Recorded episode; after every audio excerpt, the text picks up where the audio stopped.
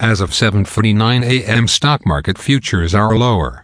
Standard & Poor's Toronto Stock Exchange Index futures are down 1.5 points to 1171.5. Standard & Poor's 500 futures are down 5.5 points to 4383.5. Nasdaq are down 32.5 points to 15025.75. VIX futures are up 0.12 points to 16.08. Asia and Europe. The Nikkei 225 in Japan was down 82.73 points to 32,698.81. The China CSI 300 was down 54.34 points to 3,809.7. The DAX in Germany is down 26.39 points to 15,807.53. The CAC 40 in France is up 15.54 points to 7,179. 92. The FTSE 100 in London is up 0.13 points to 7,461.99. Commodity markets.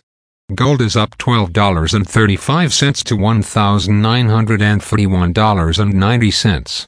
Silver is up 50 cents to $22.86. Crude oil is up 46 cents to $69.61. Copper is down $0 to $3.82. Natural gas is down $0 to $2.83. September corn is called to open lower at $5.84. September soybeans is called to open higher at $14.78. September wheat is called to open higher at $7.27.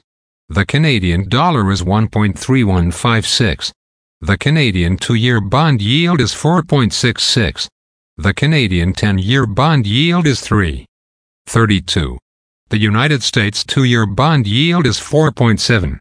The United States 10-year bond yield is 3.69. Bitcoin is at $30,325.90. Highlights of today's news.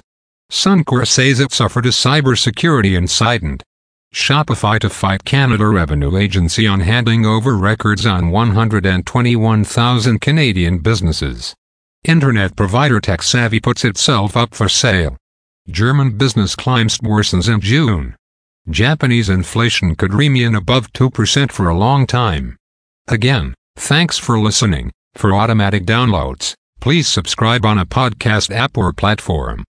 And please consider leaving a rating on the podcast app or platform. It helps grow the show. Thank you.